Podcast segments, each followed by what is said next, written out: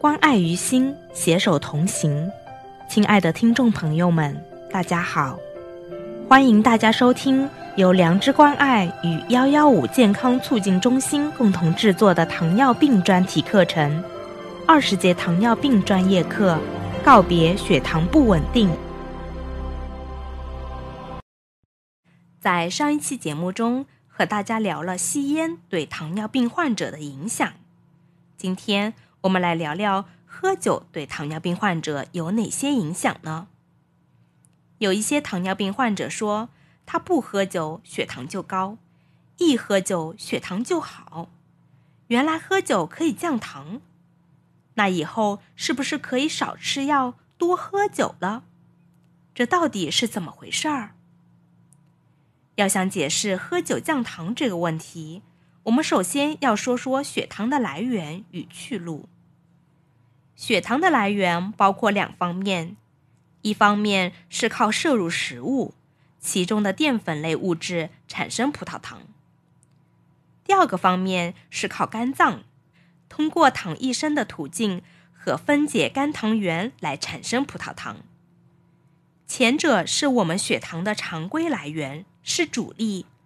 后者是保证在饥饿时维持血糖稳定，相当于替补。血糖的去路则需要体内唯一的降糖激素胰岛素发挥作用。那么，喝酒是否真的能降血糖呢？从表面上看，的确如此。首先，酒精会影响胰脏的功能，刺激胰岛素的分泌，加快血糖的去路。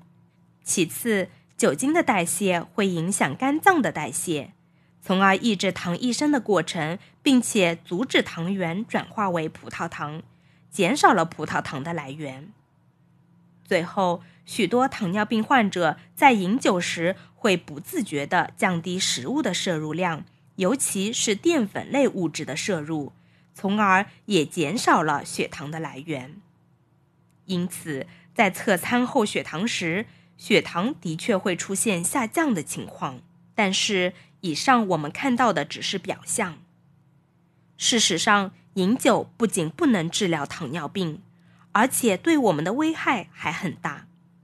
如果长期或过量饮酒造成的脂肪肝、肥胖等疾病，都会对糖尿病造成不好的影响。尤其饮酒过量的时候，还可能造成严重的低血糖、昏迷。在大多数情况下，酒精有降低血糖的作用，尤其是在空腹状态下。但要注意的是，这种效果都是非常短暂的。糖异生可以将体内的非糖物质转化为葡萄糖，而酒精也就是乙醇可以抑制体内糖异生，从而降低血糖。在空腹状态下，机体主要通过糖异生途径。以及肝糖原分解来提供葡萄糖，以维持血糖的稳定。糖尿病患者如果大量饮酒，尤其是空腹时，当体内有限的肝糖原储存被完全耗竭以后，就会发生低血糖。低血糖的发生与升糖激素的反应直接相关，乙醇抑制了低血糖时升糖激素的释放，从而加速了低血糖的发生。糖尿病患者喝酒危害多。一、影响胰岛素发挥作用。由于胰岛素要发挥作用，还需要通过特异信号来传递，将胰岛素的信号传导至细胞内，从而让胰岛素发挥对营养的调节作用。而喝酒会影响这个过程的多个环节，从而影响胰岛素的正常发挥作用。二、影响糖代谢。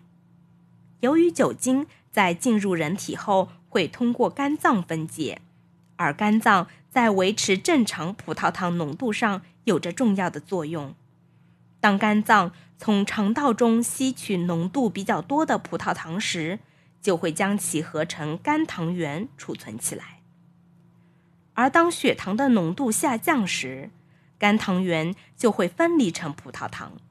并且将其放入血液中来维持血糖水平的稳定，而酒精在进入肝脏后，被分解的代谢物会影响肝脏的糖代谢，从而造成糖代谢紊乱，而让血糖上升。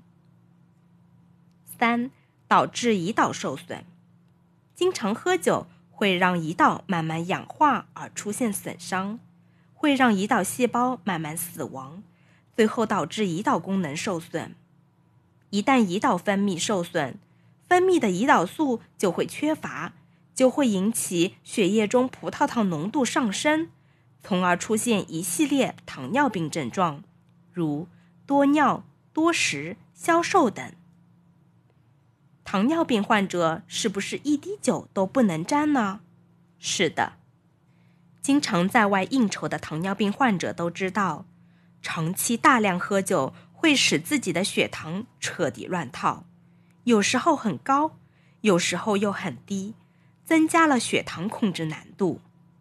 而且，二零一八年八月，世界顶级医学期刊《柳叶刀》刊文指出，喝酒。直接导致了全球二百八十万人的死亡，同时酒精和心血管疾病、癌症等多种疾病的发生存在直接关联。